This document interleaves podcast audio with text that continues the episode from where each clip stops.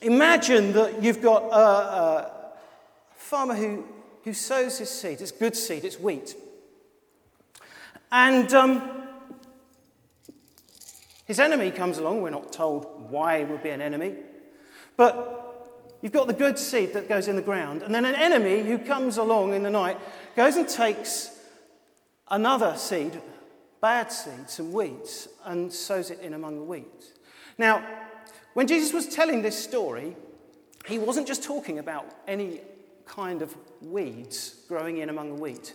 He was referring, it is reckoned, to a very particular type of weed that was known as the bearded darnel.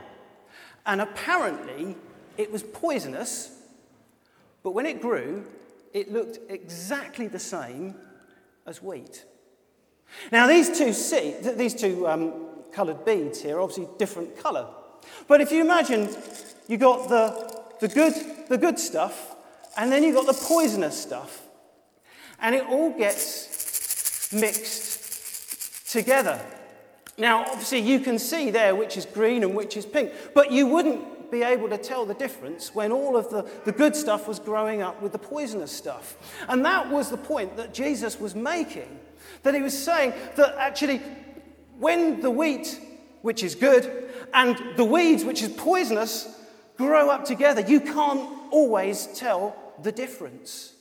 And that's a warning to us. Because as we go through our lives, we can be presented with all sorts of things. Sometimes they may seem good, harmless, but they can be quite dangerous.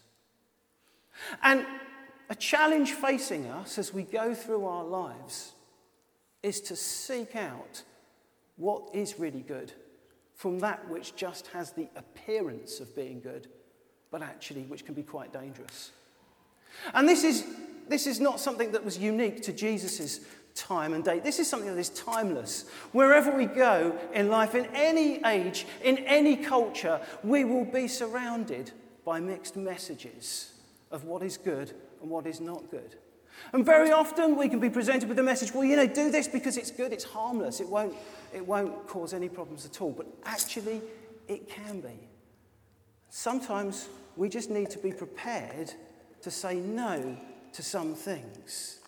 You see, God's warning in his instructions is there for a purpose. And that's the amazing thing that whilst in life some things are not always black and white and it's not always clear, we are actually given the scriptures to help us. And when we pray, God can help us discern which is good and which is not so good.